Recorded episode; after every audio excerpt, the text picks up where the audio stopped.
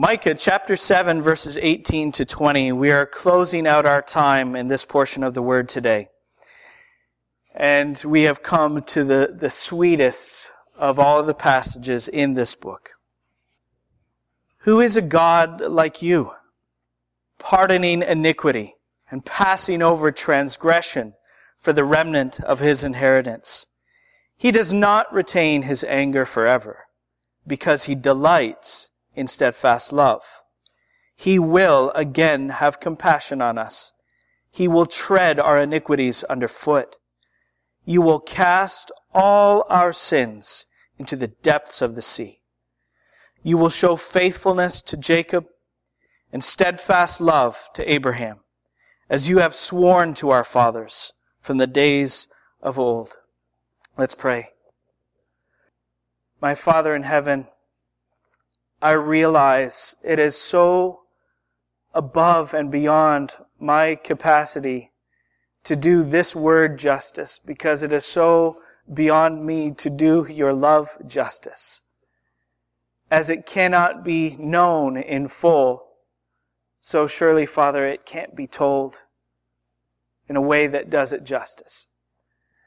But I pray, Father, that nonetheless you would impress upon every heart here the greatness of your love for us in your Son, our Lord Jesus Christ.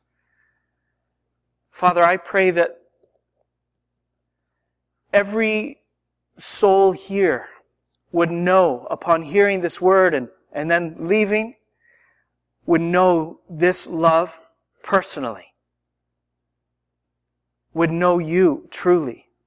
And every doubt of your love, every fear of judgment, every insecurity, I pray that it would all be driven away by the love of Jesus Christ.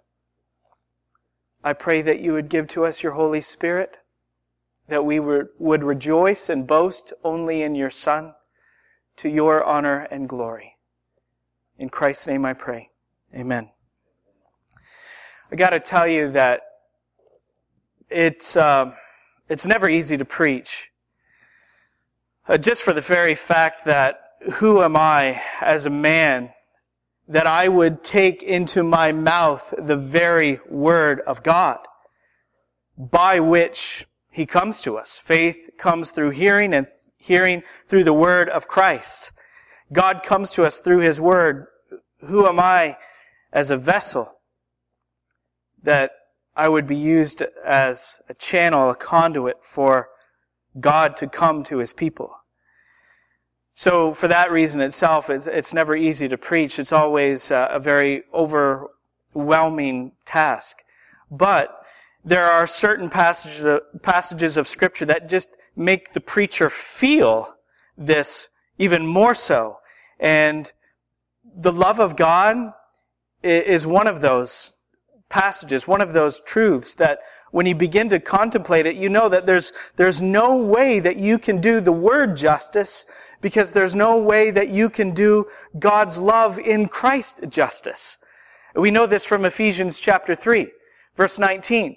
Paul was praying in, in a way we, we think paradoxically, but praying that the saints would know the love of Christ. Know it. Know that love that passes knowledge. So he prays, of course, and he exhorts us to know that love truly, which we can never know. Not this side of heaven and not in heaven itself. We will never know it completely. Never know it exhaustively. We'll always be finite. And the love of God in Christ is infinite. And so, in a, in a sense, it, it troubles me to give you something good that I know would be better if I could speak it better. And there's, there are many others who could speak of the love of God better than I can. And I think, uh, in five years, 40 year old me will speak of the love of God better than the present me. But I am encouraged, and I, I, can't remember who said this, and I mentioned it in my prayer earlier. I am encouraged by the truth that though many, many people, and of course the angels in glory, could speak of the love of God in Christ better than I can, no one, not here and not above, can speak of a better love, a better Christ, or a better gospel. So I'm a little bit troubled that I can't speak it better, but I'm very comforted that the truth is He will always be beyond our knowing. I can't speak of all there is, but if I could, He would be far too small, right? Who is a God like our God? That's the question rhetorically that Micah raises in Micah chapter 7 verse 18. I want, to, I want you to fix your eyes, your attention on it again. That verse, he says, Who is a God like you, pardoning iniquity and passing over transgression for the remnant of his inheritance? God's love is beyond knowing. We know that because, again, God very plainly tells us so in His Word in Ephesians 3 that the love of God is beyond knowing. And we also know that, that, that this love is beyond knowledge because we have certainly tried to replicate this love. We've tried. We've tried to, in a sense, recreate it. We know that from the fall, of course, we have rejected the worship of the one true God. But that doesn't mean we have stopped worshiping. We have simply tried to create better and more acceptable, more palatable versions of this God. Images. Well, there's, there's this thing about the one true God. Jonathan Edwards put it like this hundreds of years ago. He said that in the true God, there are excellencies which are so diverse that they would have seemed to us utterly incompatible in the same subject, such as, we're talking about God's attributes, His perfections, His mercy, and His justice. How can this perfect mercy and perfect justice exist in the same being? And so what we've had to do, if we were going to, in a sense, replicate it or try, we've had to make a host of gods, haven't we? With each of those excellencies more domesticated than the original. Each God, let's say, one God being really good at one thing and another God being really good at something else. And I'm, I'm referring to uh, ancient history now. We'll have one God for helping us to make babies, and another God who can grow our crops, and another one who can defeat all our enemies, and another for safe travel, another for luck to the nth degree. But the gods of this world are mere projections. They're our projections either of our fears or our wishes. So when we create these gods in projection of our fears, we end up with gods who are extremely demanding and who are bent on our destruction if we misstep just a little bit. And as we project our wishes, like today, today we live in this world where anything goes, right? And the the mantra of this world is that we are to tolerate every kind of life. So as we project these wishes onto the gods we want to create, we end up with this great big B benevolence who doesn't have a single judgmental bone in his body. In other words, he has no spine. He's Santa Claus, but he's made of jello. That's what we have done in our projections of our wishes. That's what we have done in the creation of the false gods. But forget a better version of the one true God. Whenever and wherever and however we have come up with an object of worship, we have never come anywhere close to approaching the God of the Bible. And that's why Micah says, who is a God like you? We have certainly tried to create our share of gods. You know how many gods there are in India, by the way? We've lost count. It's, oh my goodness. I, I believe it's in the millions of the gods created. All projections of our fears or our wishes. And we have never come close. to replicating the one true God, to approaching Him. Who is a God like Him? Who is a God like you, again, pardoning iniquity and passing over transgression for the remnant of His inheritance?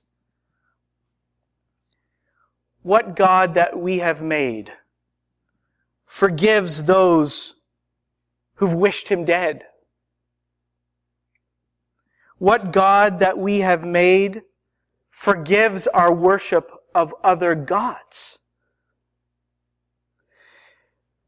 We know that everything that we have, every good gift is from God. So every, everything we have is from Christ and it belongs to Christ. It's from Him and it's for Him. Your time is Christ's. Your passions are Christ's. Your energies, those belong to Jesus. They are from Him and they are for Him. The money that you count your own, it's Christ. It's from Him and it's for Him. That's Christ's intellect that you have, ingenuity, energy, all of it belongs to Him. What God is there that would forgive us for taking all that rightfully belongs to Him that's from him and for him and spending it like a prodigal on other gods.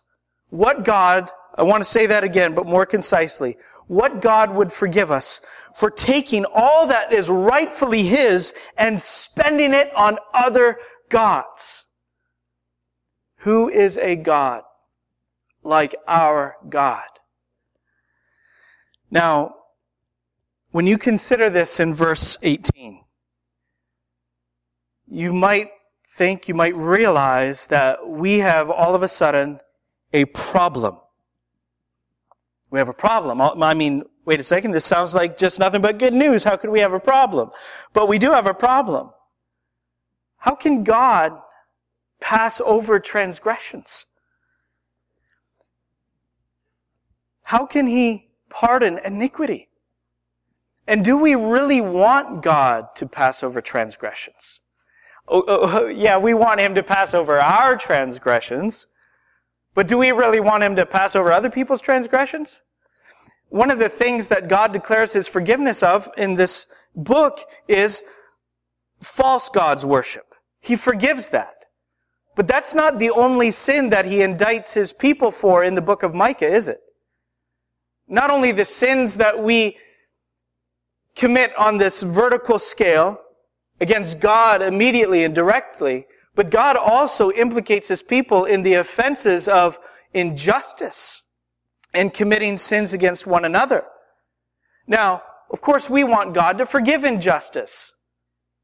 But what about the injustice that's done to us? There was horrible, gross injustice committed against the poor of Judah. And all of a sudden, God is saying that He's going to forgive all sin He's going to pardon all iniquity. If, if, if someone said that they repented truly of that particular sin, what if that sin had been done against us? Do we want God just to pass it over and to pardon it? If that gross injustice, that oppression had happened to your son or your daughter, would you want God to declare over the offender, I pass over this transgression? I pardon this iniquity. But this is what God declares. We have an issue. We have an issue. Problem.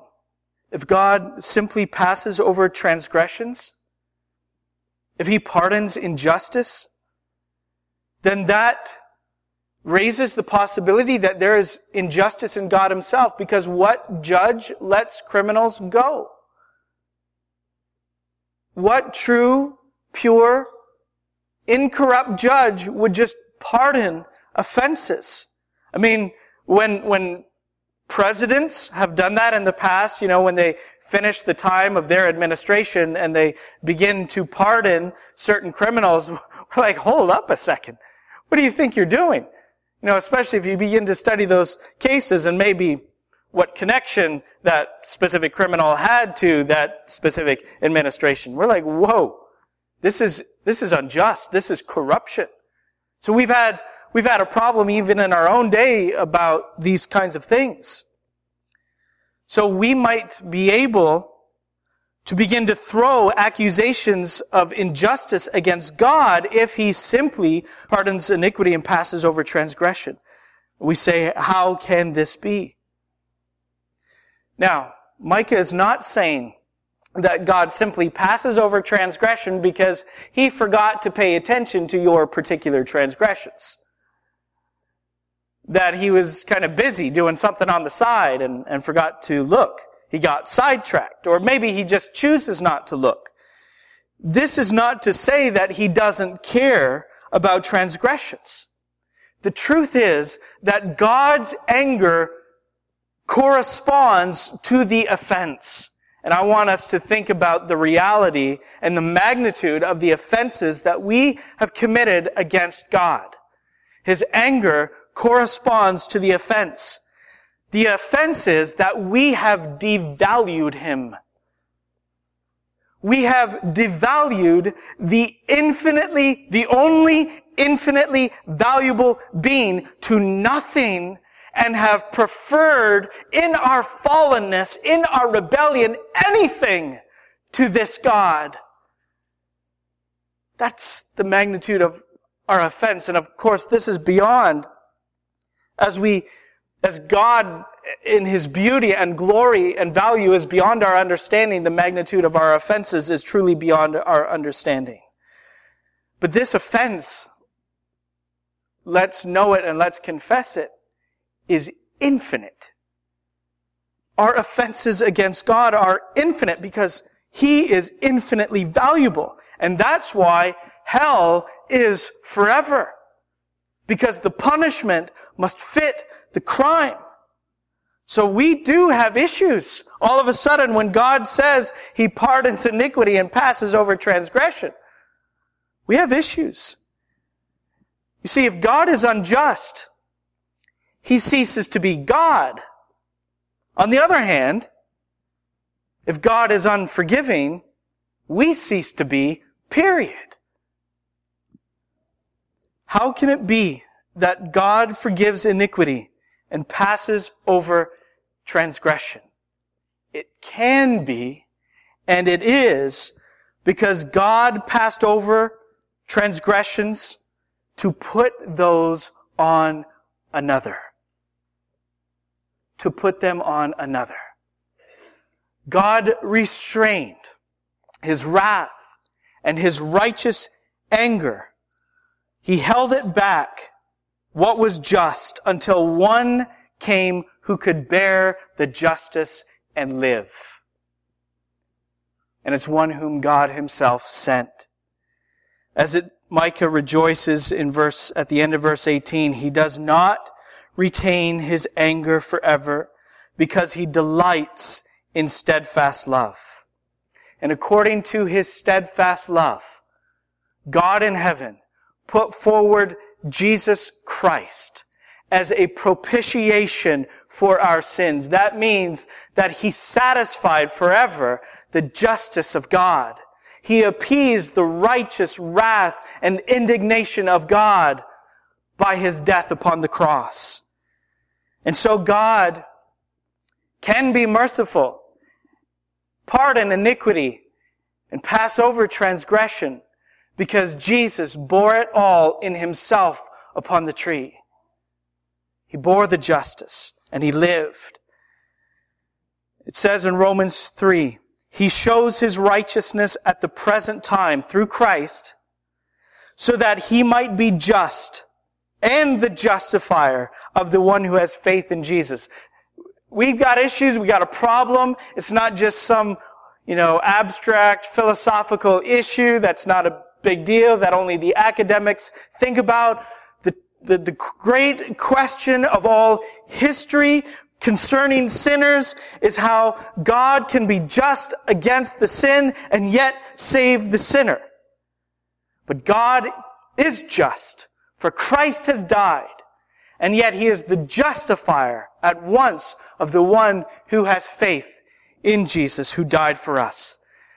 It says so wonderfully in 2 Corinthians 5. For our sake, he made him, that is God made him his son, to be sin, who knew no sin, so that in him we might become the righteousness of God. When you put Micah into gospel perspective, when you hear these words in the light of Jesus Christ, in light of the New Testament, it should be on the lips of every single Christian. Who is a God like you? Who is a God like our God? He gave himself to save us from himself. What God does that? There's only one, and he is not of our creation. And I, I, before I move on from verse 18, it says he delights in steadfast love. He does not retain his anger forever because he delights in steadfast love. You and I do good things all the time purely out of a sense of duty, don't we? I mean, when you rake the leaves this past fall or maybe just recently, I'm, I would suspect that you didn't do it purely out of a sense of delight. You did it out of a sense of duty.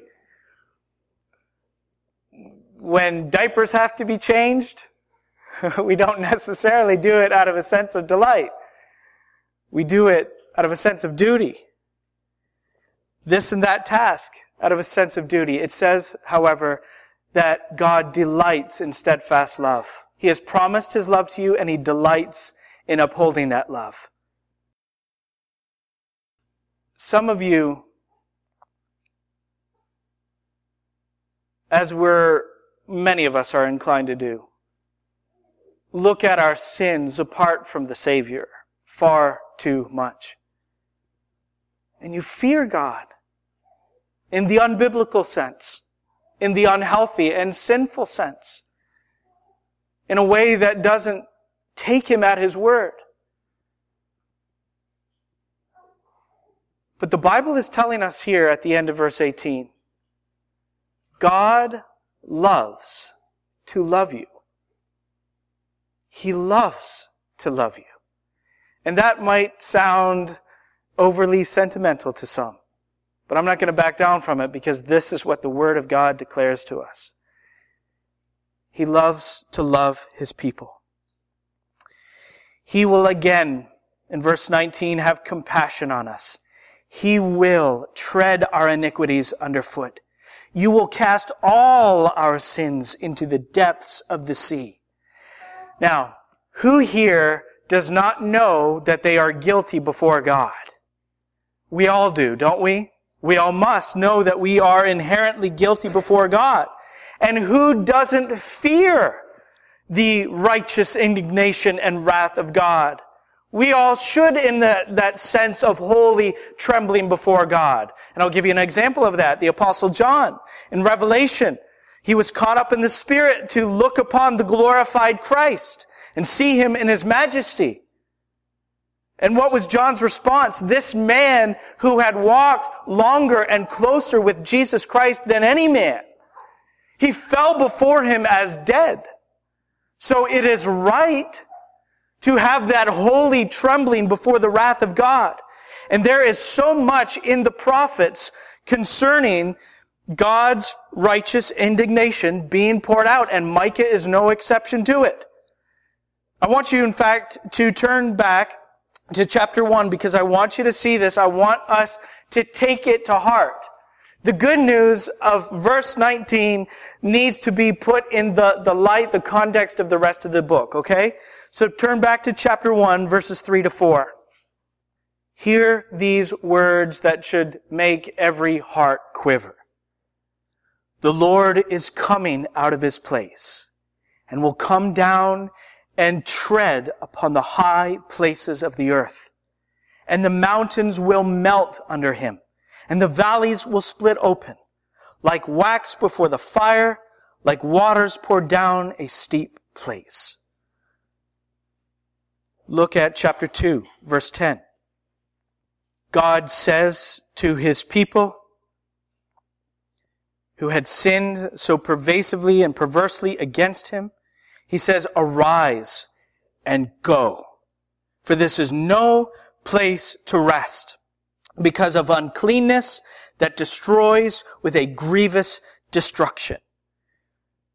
God comes down, he treads underfoot to nothing, and he casts out. And this is the very thing that we fear, and we know that our lives have earned us. He treads underfoot and he casts out. But look at what it says again in verse 19. He will again have compassion on us. He will tread our iniquities underfoot. You will cast all our sins into the depths of the sea. Now, quick question here. Does he tread underfoot in anger and cast out in anger, or does he tread underfoot in compassion and cast out in compassion? Kind of a trick question. The answer is yes. The answer is yes. But it's not us that he treads underfoot. He will save his people from their sin. Sin is the enemy that would destroy the flock of God's inheritance. God is the conqueror of sin and he treads all of our iniquities underfoot. I want you to hear the word of the Lord. Sin is the Pharaoh in pursuit of us with all of his armies breathing down our necks. And we are helpless Israel, hemmed in at the sea, wilderness on one side, sea on the other, and then the, the armies of Pharaoh coming on. We are hemmed in on every side, sure of our death. God said to his people, stand aside and see the salvation of the Lord. He said, fear not, stand firm and see the salvation of the Lord, which he will work for you today. For the Egyptians whom you see today, you shall never see again. Sin is the Goliath that would conquer us and would enslave us forever. We're helpless Israel on the sidelines quivering before this giant, sure that we are about to die. But our Lord Jesus Christ is the true and the greater David who steps into the ring and fights on our behalf. And so the Bible declares here in the book of Micah, and it's the testimony of the whole, that your sins don't stand a chance. Jesus conquers. And what should be the response of the people of God? Stand aside, see the salvation of the Lord, and sing. The song of the women of Israel when they saw the victory that David had achieved on behalf of the nation said, David has slain his ten thousands. That's the song that we sing to the Lord. Our Lord, Jesus Christ, the true and greater David, has slain his ten thousands on ten thousands. In fact, I'd like you to turn back to Exodus 15 because I really think, and most commentators agree, that Micah 7 and verse 19, when he speaks of our sins being cast into the depths of the sea, is recalling what God did to Pharaoh so long ago. Exodus 15. Hear the song of the delivered people of God. I will sing to the Lord, for he has triumphed gloriously. The horse and his rider he has thrown into the sea. The Lord is my strength and my song, and he has become my salvation. This is my God, and I will praise him, my father's God, and I will exalt him. The Lord is a man of war. The Lord is his name. I'm in verse 4 now. Pharaoh's chariots and his host he cast into the sea, and his chosen officers were sunk in the Red Sea. The floods covered them. They went down into the depths like a stone. Your right hand, O Lord, glorious in power, your right hand, O Lord, shatters the enemy. In the greatness of your majesty, you overthrow your adversaries. You send out your fury. It consumes them like stubble. At the blast of your nostrils, the waters piled up. The floods stood up in a heap. The deeps congealed in the heart of the sea. The enemy said, I will pursue. I will overtake. I will divide the spoil. My desire shall have its fill of them. I will draw my sword. My hand shall destroy them. You blew with your wind. The sea covered them. They sank like lead in the mighty waters. Who is like you, O Lord, among the gods? Who is like you, majestic in holiness, awesome in glorious deeds, doing wonders? You stretched out your right hand. The earth swallowed them. He does not tread upon us, not upon his remnant. Sinners though we are, he treads our iniquities underfoot. He casts all of our, our sins into the depths of the sea. Stand aside, see the salvation of God, and sing his praises. Stand aside, stand back from the cross. Your sin says you should be there. The accuser demands that you be there.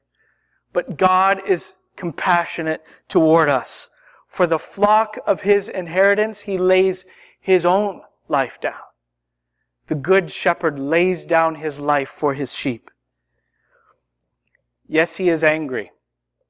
He is angry and he will not relent until all of our sin is destroyed. And he is compassionate and he will not let up until we are safe with him forever. Finally, we come to verse 20. This promise.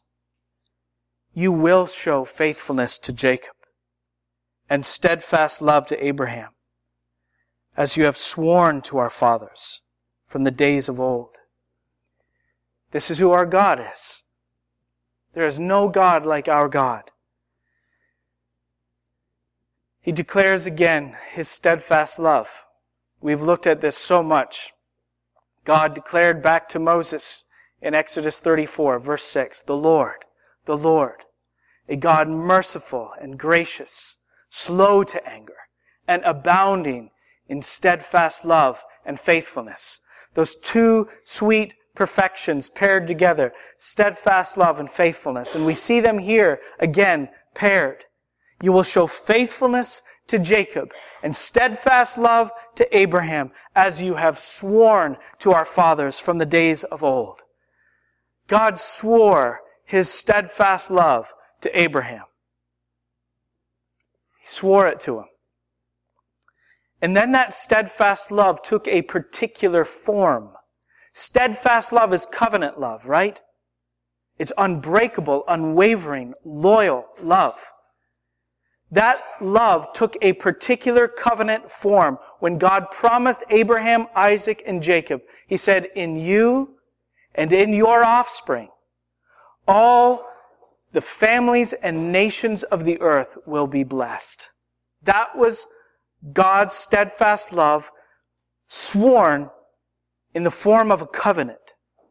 More than 2,000 years later, Jesus had come lived in the place of his people, died and paid the debt of those who would believe, rose victoriously from the grave and ascended back to the Father in heaven.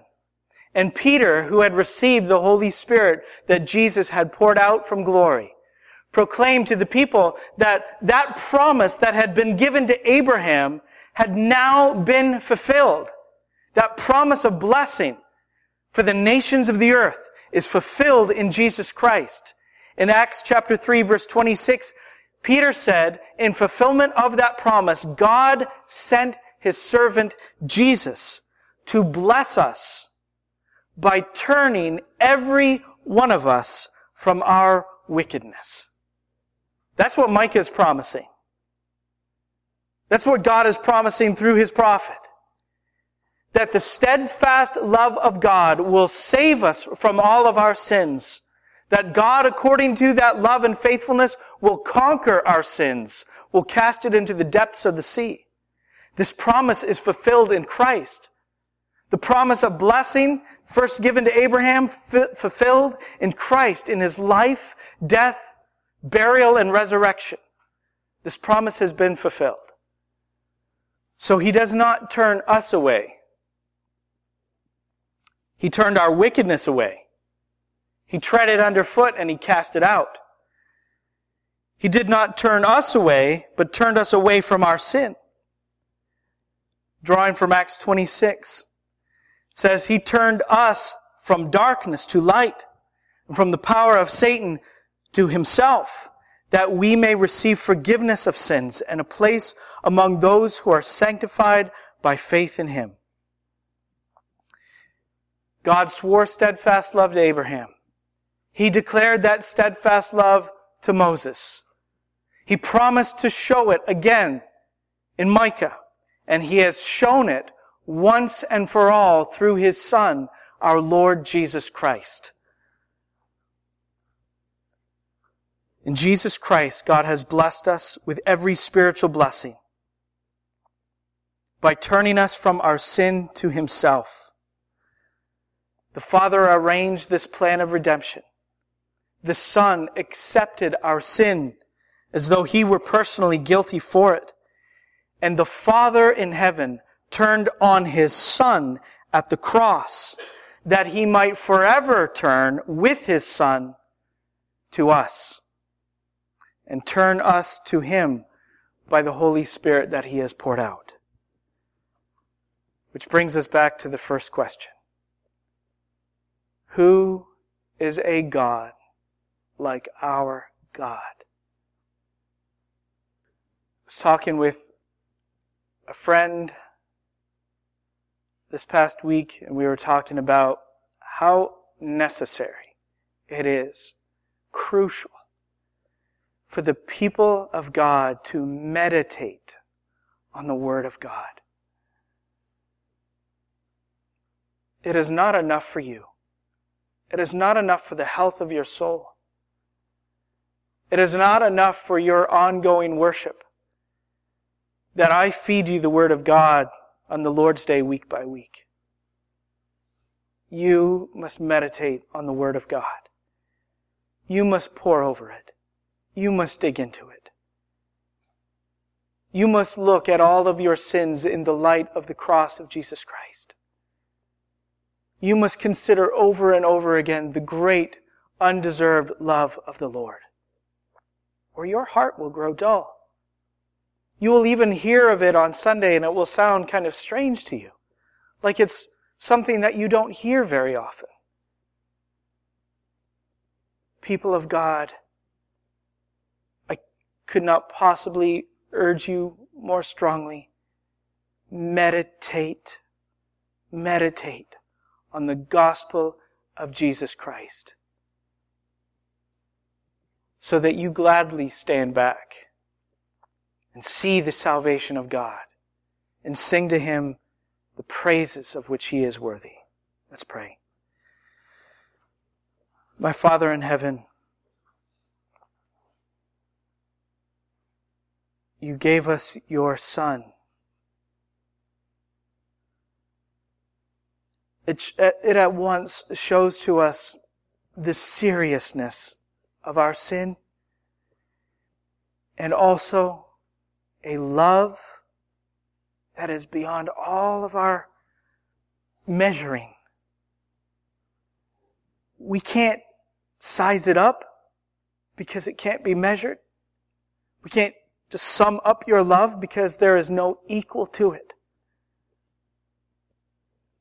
I pray, Father, that even as we can't know this love completely, I pray, Father, that you would make it that every heart here would know it truly, truly personally to the salvation of their souls